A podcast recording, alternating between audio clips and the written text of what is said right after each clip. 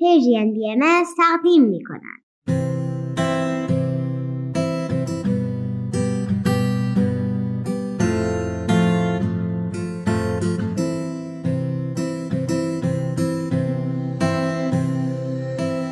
من کیمیا هستم و این دهمین قسمت از برنامه دنیای زیبای ماست. بچه های عزیز وقتتون بخیر. دنیای ما خیلی بزرگه. بعضی از شما الان ستاره ها رو تو آسمون می‌بینید و بعضیاتون زیر نور گرم و زیبای خورشید نشستیم و به صدای من گوش می‌دید.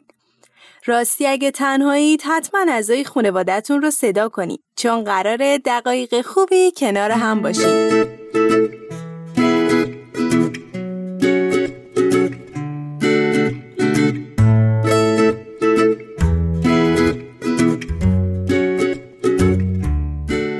امیدوارم که حالتون خیلی خوب باشه. همونطور که همتون به خوبی می‌دونید ما روی سیاره زمین زندگی می‌کنیم. این زمین زیبا خونه بزرگ و دوست داشتنی همه ما آدم هاست و خونه قشنگ و مهربون همه حیوانات و گیاهانیه که روش زندگی می‌کنن.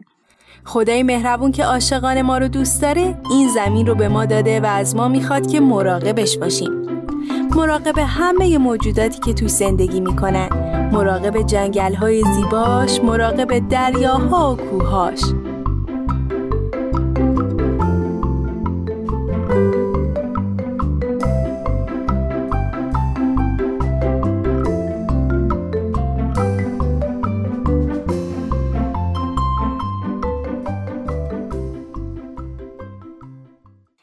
آدم ها که هر کدوم با نژادها و رنگ های مختلف به دنیا میایم و با هم تفاوت های زیادی داریم روی این زمین زندگی می کنیم و سعی می کنیم که با وحدت و همکاری مواظب زمین زیبامون باشیم و تلاش می کنیم تا اینجا این سیاره بزرگ و مهربون جای امن و آرومتری باشه برای تک تک موجوداتی که روی زندگی می‌کنن. بهتره بدونیم تک تک کارهای خوب کوچیکی که انجام میدیم می‌تونه تغییرات خیلی بزرگی به وجود بیاره. همه کارهای خوب ما می‌تونه قدمی باشه برای ساختن دنیای زیباتر.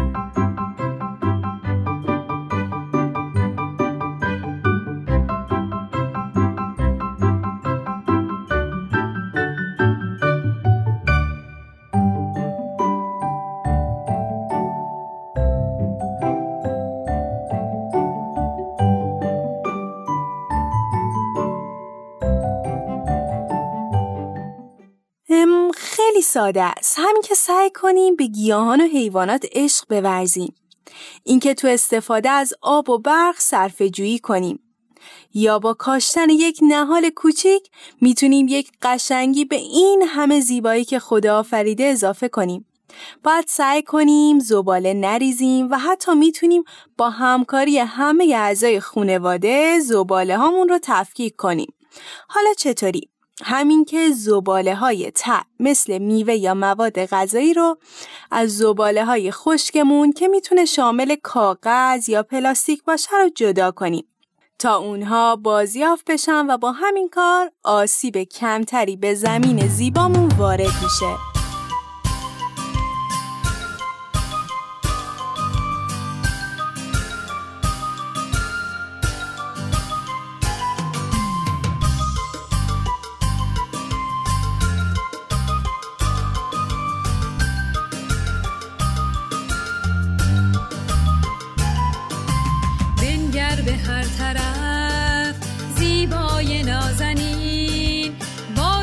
تیز بین هر گوشه را ببین. گل ها و سبزه ها رویده از زمین. صد رود و چشم سال جوشیده از زمین جوشیده از زمین.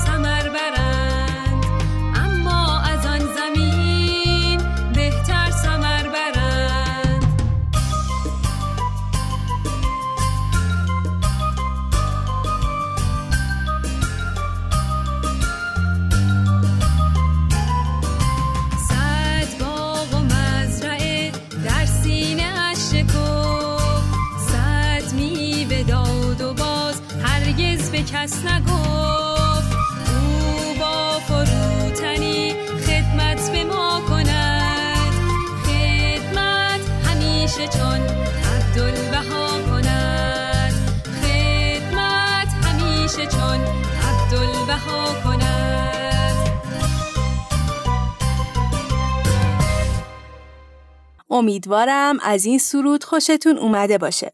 والدین عزیز حتما می‌دونید که اگه مایل باشید می‌تونید از همه داستانها و سرودها برای بچههایی که می‌شناسید یا جمعهای اطفالی که تشکیل می‌دید استفاده کنید و این باعث خوشحالی ما هم میشه. خب حالا می‌خوایم به دل دریاها بریم و قصه چند تا ماهی رو گوش کنیم.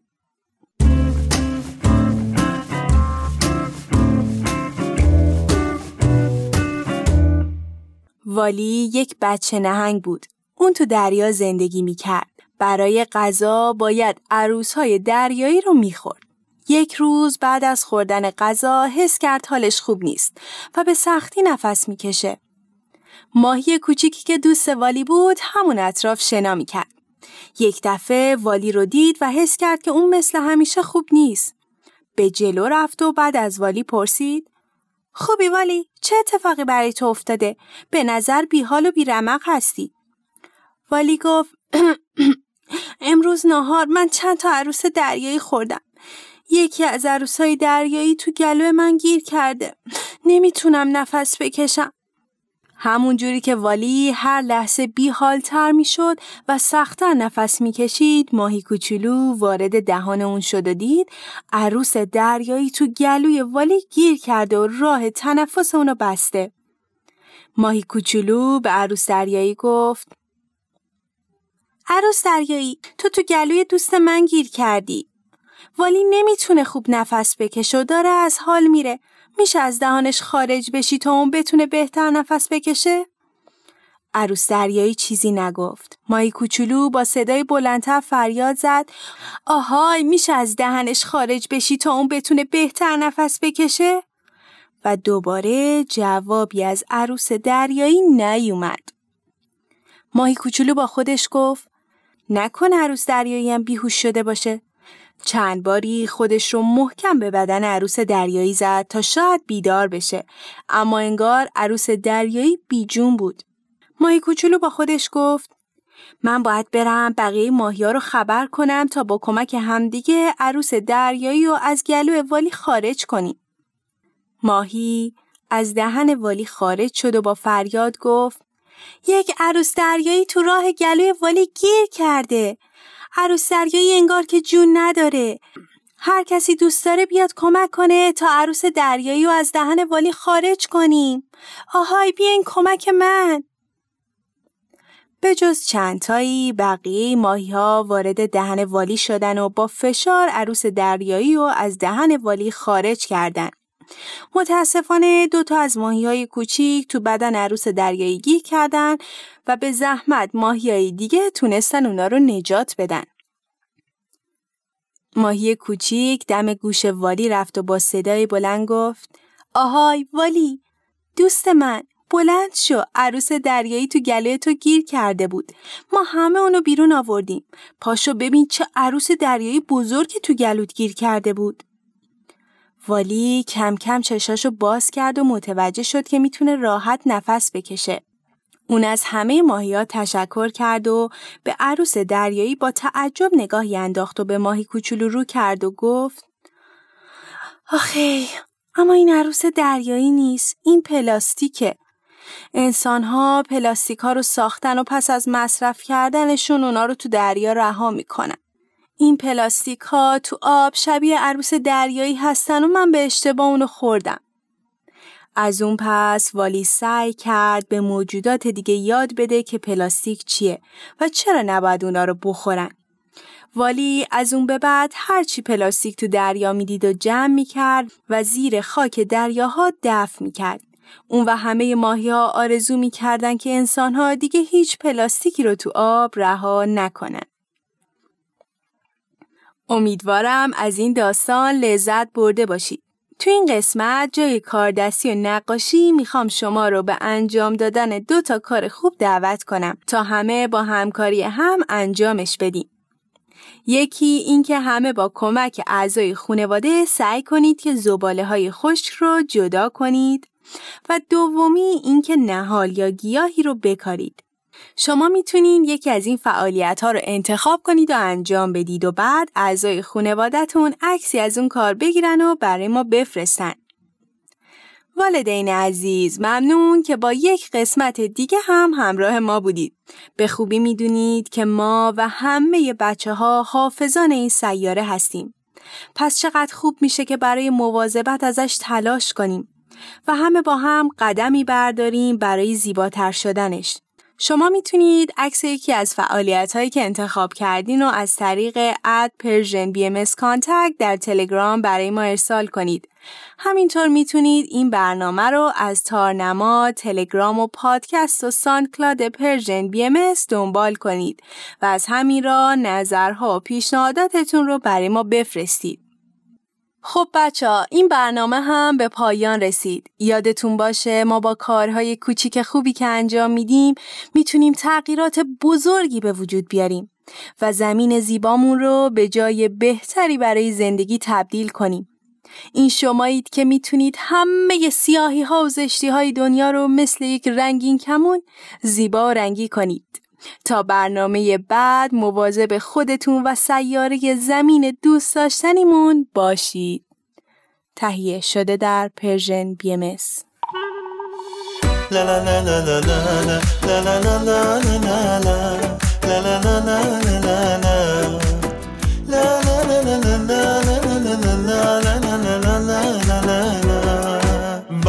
بهار شد تو باغ شکوفه زد درختا گلا همه شکفتن. سبزه پیدا شدن نه حالا قد کشیدن. به هم سلام می‌گفتن وقتی اومد تابستون میوه های رنگارنگ رو شاخه ها رسیدن. بچه ها شاد و خندون با کمک بزرگا میوه ها رو میچیدن. رسید که باد پاییز برگای زرد و قرمز. فلو شدن رو زمین برف زمستون اومد. خمی شدن درختا در زیر برف سنگین.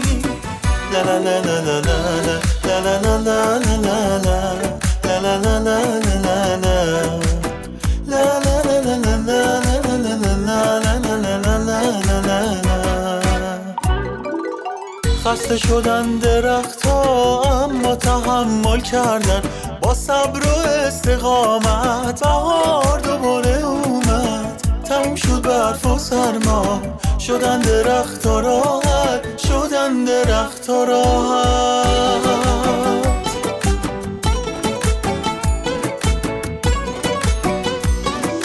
رسید که باد پاییز برگای زرد و قرمز.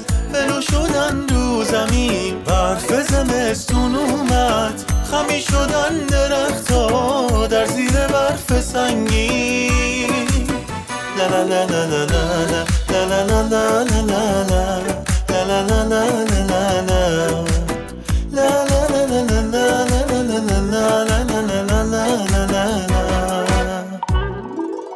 خسته شدن درختها اما تحمل کردن.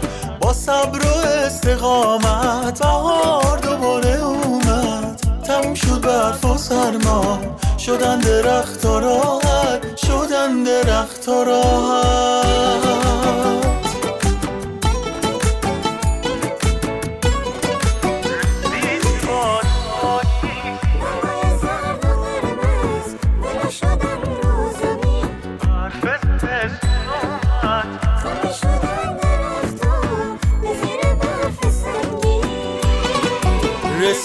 که باد پاییز برگای زرد و قرمز. فلو شدن رو زمین برف زمستون اومد. خمی شدن درختا در زیر برف سنگین.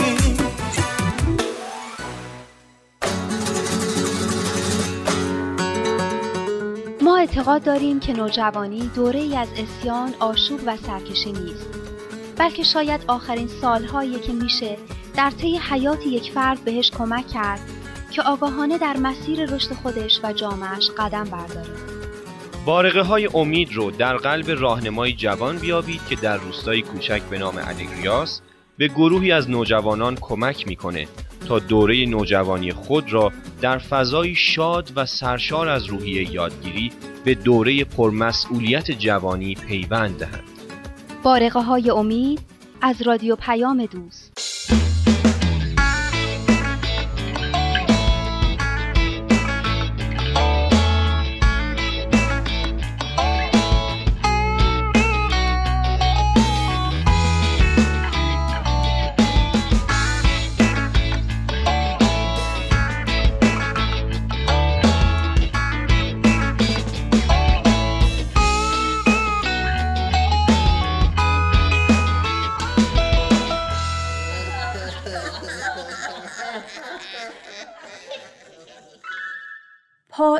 به نیمه رسیده بود.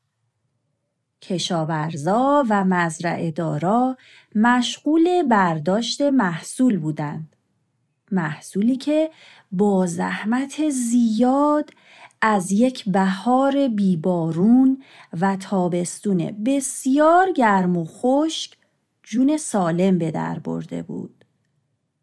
زمین مزرعه جز در اطراف درختها و مسیر جوبهای آبی که کشاورزا برای آبیاری محصولات درست کرده بودند خشک و ترک خورده شده بود. شبتاب و کفش دوزک زیر سایه یک برگ پهن و بزرگ ذرت از هوای خنک و آفتابی پاییز لذت می بردن. راستی چپتا تو که خیلی حالت بد نشد. اون وقتی که ما از آب مسموم خوردیم و میگم خیلی بد بود. تا چند روز تلو تلو میخوردم از سرگیجه بابا سوسکیم بد مریض شده بود. آره فهمیدم. من موقع مزرعه نبودم. در چند وقت رفته بودم به جنگل پشت رودخونه برای دیدن دوستم ولی از وقتی که اومدم ننده مکوتی برام از شب نمای توی تور شماره دو آب تمیز نگه میداره تور شماره دو؟ اون دیگه چیه؟ پس تو آب تمیز از کجا میاری؟ یعنی از ماجرای تورهای آب تمیز خبر نداری؟ نه برای من زنبور توی یکی از حرفای اصلش آب تمیز بیاورد. هیچ وقت نپرسیدم از کجا میاره. فقط هر روز به هم یادآوری می‌کنه که فقط از این آب بخور. واقعا که کفش تو سگ. بارو خدا رو شکر کن که همسایه زنبوری. ننه بکوتی پنج تا تور بزرگ اطراف مزرعه بافته. وقت طول خورشید تو شبنم جمع میشه و از روی تارایی که تا ظرفای زیرش ادامه داره توی اونا جمع میشه اون آبای تمیز که زنبور برات میارم اینجوری جمع میشه ها؟ ها خب نمی‌دونستم که اونجا رو ببین کجا رو نگاه می‌کنی؟ از اون وقت اصلا حواست به من نبود؟ اونجا اونجا دارن با یه ماشین بزرگ تو استخر مزرعه آب خالی می‌کنن این همه آب برای چی؟ یعنی می‌خوان استخر به این بزرگی رو پر آب کنن؟ چه خوب پس دیگه لازم نیست برای جمع آوری آب تمیز به زحمت بیافتیم چقدرم که تو زحمت میکشیدی من که ترجیح میدم از شب نمای تار کبود به جای آب استفاده کنم. هم تمیزه هم گوارا و خوشتم.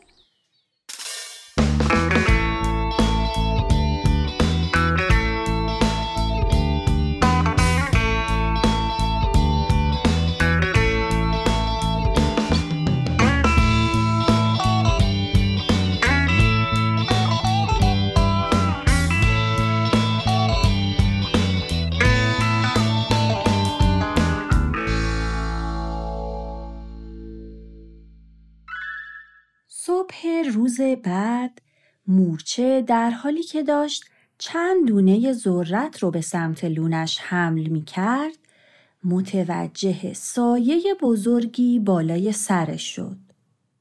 بعد یک سایه دیگه. سایه ها یکی یکی می اومدن و روی سرش حرکت می کردن. مورچه با عجله بالای یک ساقه ذرت رفت تا از اونجا بتونه بهتر ببینه.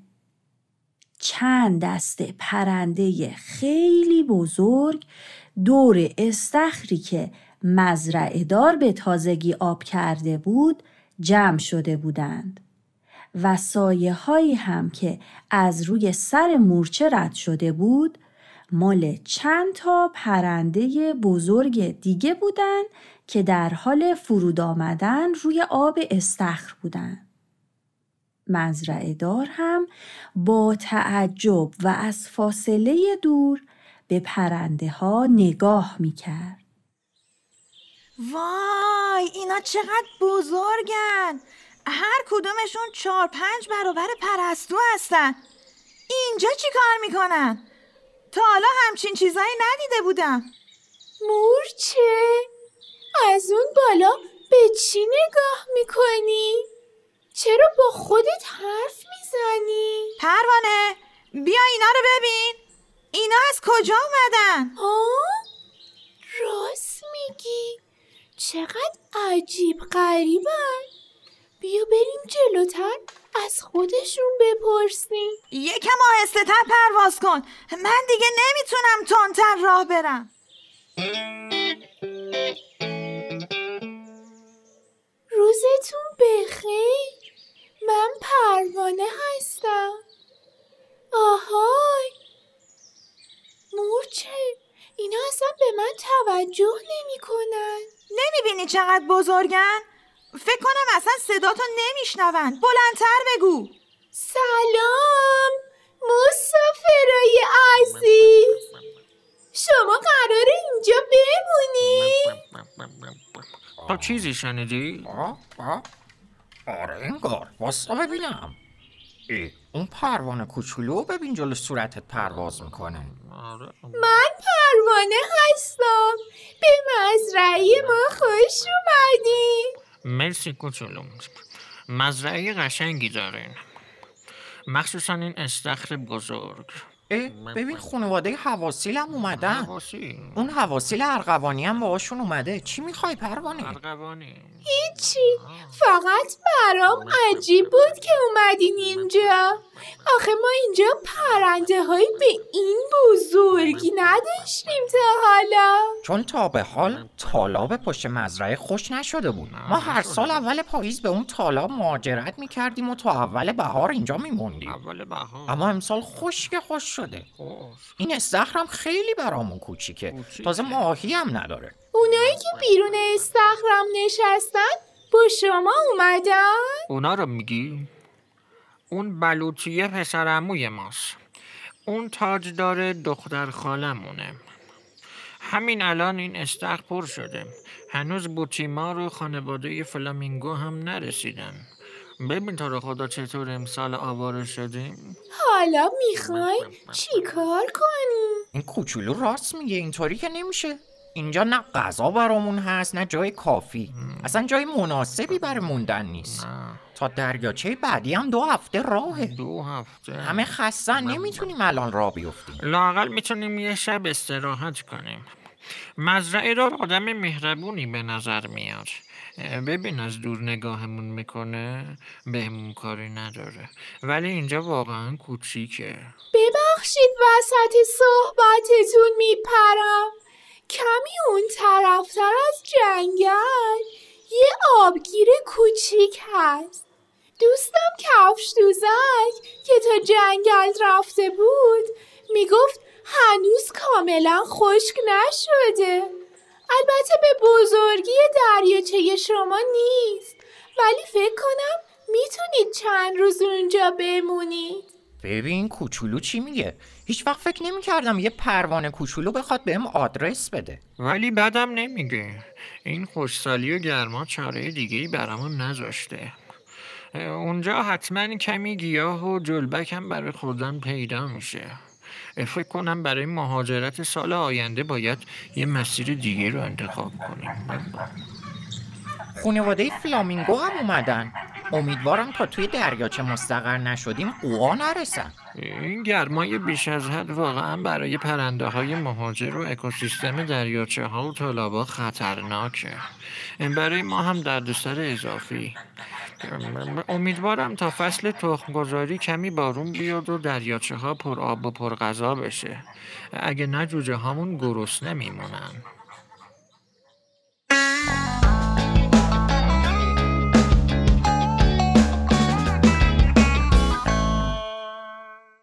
سر و صدای پرنده های مهاجر در تمامی مزرعه قابل شنیدن بود. اونا که در اثر خشک شدن تالاب سردرگم و بیمکان شده بودند به استخر مزرعه پناه آوردن. مزرعه دار هم که از دیدن حجوم پرنده های مهاجر متعجب و هیجان زده شده بود با دو سطل پر از کنسرو ماهی و سبزیجات آبپز به دیدن اونها رفت و مقداری از اون رو کنار استخر و روی سنگ ها ریخت تا پرنده های مهاجر بتونن از اون تغذیه کنن. دیدی مورچه؟ دیدی؟ مزرعه دار مهربونمون چطوری از پرنده های مهاجر پذیرایی کرد؟ آره واقعا کارش قشنگ بود بعضی از آدما حواسشون به طبیعت و جاندارای دیگه هست ولی متاسفانه تعدادشون خیلی کمه. ولی این پرنده ها واقعا بزرگ هستن. چطور با این قد و هیکل مهاجرت می‌کنن و اینقدر مسیرهای طولانی پرواز می‌کنن؟ اون وقت من از این ور مزرعه تا اون طرفش که میرم انرژیم تموم میشه. میگم آ فکر کردم با این همه آبی که تو استخ داریم از جمع کردن آب و شبنم توی تورا راحت میشیم. ولی ببین چطوری توش پر غذا شده و دست و بال کثیفشون رو توش شستن؟ هی. تو هم چه فکرایی می‌کنی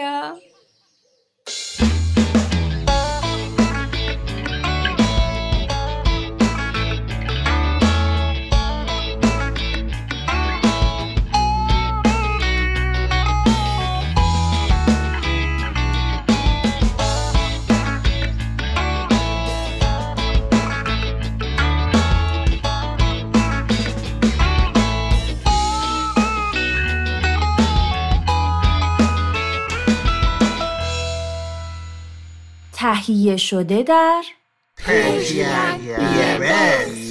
بس.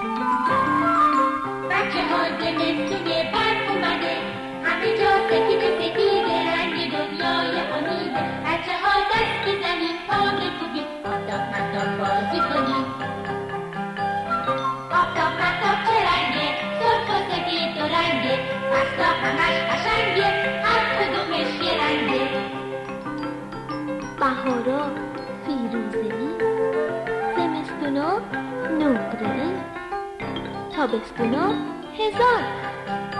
پاییزشم طلا رنگ. فصلا همش قشنگه. فصلا همش قشنگه.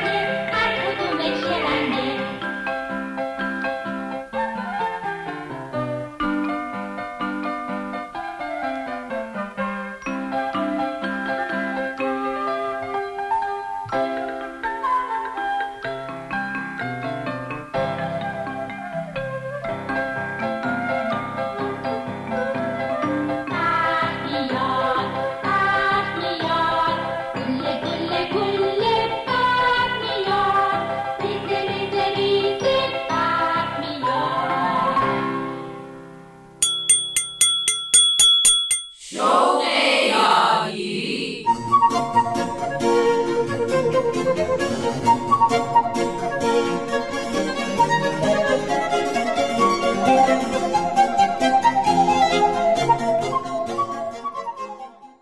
شنوندگان عزیز رادیو پیام دوست به برنامه شوق یادگیری خوش اومدین. رامان شکیب هستم و این شانزدهمین برنامه است که تقدیمتون می‌کنیم. هدف از تهیه این برنامه کمک به والدینیه که نگران وضع تحصیلی فرزندانشون هستند. کارشناس محترم برنامه سرکار خانم مینا مهاجر در این برنامه ها ما رو راهنمایی می‌کنن که چه راهکارهایی رو در پیش بگیریم. هفته گذشته صحبت از هوش و استعداد بود که گفته شد در افراد هوش‌های متفاوتی هست که البته در همه یک نواخت نیست. در بعضی یک هوش غالبه و در بعضی دیگه هوش دیگه و این هوش‌ها باید در هر فرد کشف بشه. حالا وقتی توی کلاس درس که حدود سی نفر دانش آموز داره هوش‌های غالب هر کس با دیگری فرق می‌کنه. حالا چطور باید به این بچه ها درس داد که همه متوجه بشن و درس رو درک کنن؟ متاسفانه معمولا راحت ترین روش روشی است که در مدارس درس داده میشه. معلم پای تخته چیزی میگه و همه میشنون و باید یاد بگیرن. خیلی از این بچه ها علاقه به شنیدن ندارن. حتی مثال هایی که معلم می‌زنه براشون لذت بخش نیست. بنابراین چند تا از بچه ها که به شنیدن علاقه دارن درس و درک می‌کنن و میشن بهترین دانش آموز. بقیه هم تنبل و کودن. ولی اگه با هر کس متناسب با هوش قالب اون کار بشه مسلما همه ممتاز و عالی خواهند بود. هفته گذشته انواع هوش ها گفته شد. برای یادآوری تکرار می‌کنم هوش زبانی کلامی هوش منطقی ریاضی هوش بصری فضایی هوش موسیقیایی هوش بدنی جنبشی هوش برون فردی و هوش درون فردی که بعدا هوش طبیعتگرا و هوش هستیگرا هم بهش اضافه شد. ببخشید زیاد حرف زدم. توجه کنید به صحبت‌های خانم مهاجر درباره بقیه هوش‌ها. چهار تاش گفته شد بقیهش در این برنامه. هوش دیگری رو که گاردنر تعریف می‌کنه و در نظر می‌گیره و معتقد هست که در بعضی از افراد این هوش غالب هست هوش بدنی جنبشی هست که کودکانی هستند که در حرکت‌های بدنی و انجام عملیات فیزیکی و کنترل فیزیکی قوی هستند. در هماهنگی چشم و دست مهارت دارند و افراد چالاک و فرزی هستند و اینها کسانی هستند که شما می‌بینید در ورزش و رقص خیلی مهارت پیدا می‌کنن. از ساختن چیزها با دستشون و از کارهای دستی خیلی لذت می‌برن و هماهنگی فیزیکی و تعادل فیزیکی عالی رو از خودشون نشون میدن. یعنی باز هم در این گونه کودکان اگر مربیان برای آموزش مفاهیم از روش های بدنی و با استفاده از بدن و حرکات بدنی استفاده کنن اونها یادگیری رو خیلی خیلی سریعتر و بهتر می‌تونن داشته باشن راستی می‌دونین چرا بعضی از جراحان خیلی تو کارشون موفقن و دقیق و ظریف عمل می‌کنن؟ من فکر می‌کنم علاوه بر علمی که آموختن شاید تطابق چشم و دستشون خیلی عالی بوده اگه می‌بینیم کودکی در رنگامیزی یک نقاشی رنگهاش از دور نقاشی بیرون نمی‌زنه معلومه که این بچه کنترل خوبی روی دستش داره. یعنی چشم و دستش هماهنگن. هوش بعدیمون هوش برون فردی هست که این افراد کسانی هستند که در برقراری ارتباط و تعامل با دیگران و درک دیگران بسیار قوی هستند این افراد در سنجش هیجانات، انگیزه ها، تمایلات و احساسات کسانی که دور برشون هستن خیلی مهارت دارن. به همین جهت اینها می‌تونن ارتباط کلامی با دیگران برقرار کنن ارتباط بدنی و غیر کلامی خیلی خوبی رو می‌تونن برقرار کنن یعنی اینجور افرادی که هوش میان فردی و برون فردی قوی دارن خیلی خوب می‌تونن از زبان بدن دیگران احساسات و حالتاشون رو تشخیص بدن و خیلی خوب می‌تونن ارتباط برقرار کنن با آدم یعنی اینا اصلا نقطه قوتشون اینه که می‌تونن دیگران رو درک کنن و ارتباط برقرار می‌کنن. توی کارهای گروهی خیلی آدمای موفقی میشن به موقعیت ها از زوایای مختلف نگاه می‌کنن. روابط مثبت رو با دیگران می‌تونن برقرار کنن و موقعی که در درون گروه اختلاف یا درگیری پیش میاد این گونه افراد مهارت خوبی در فرونشاندن این اختلافات دارند. میشه گفت اینها کسانی هستند که کارهای گروهی و تیمی رو می‌تونن به خوبی انجام بدن و به راحتی در پروژه های گروهی موفق میشن چون می‌تونن روش های خلاقانه ای رو به کار ببرن.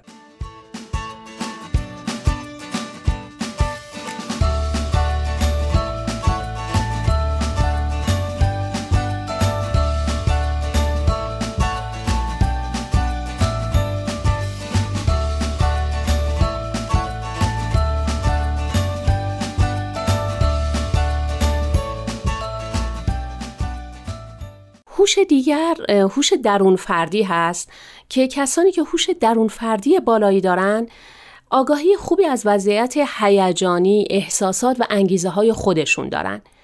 این افراد معمولا علاقمند به کارهای فردی و انفرادی هستند.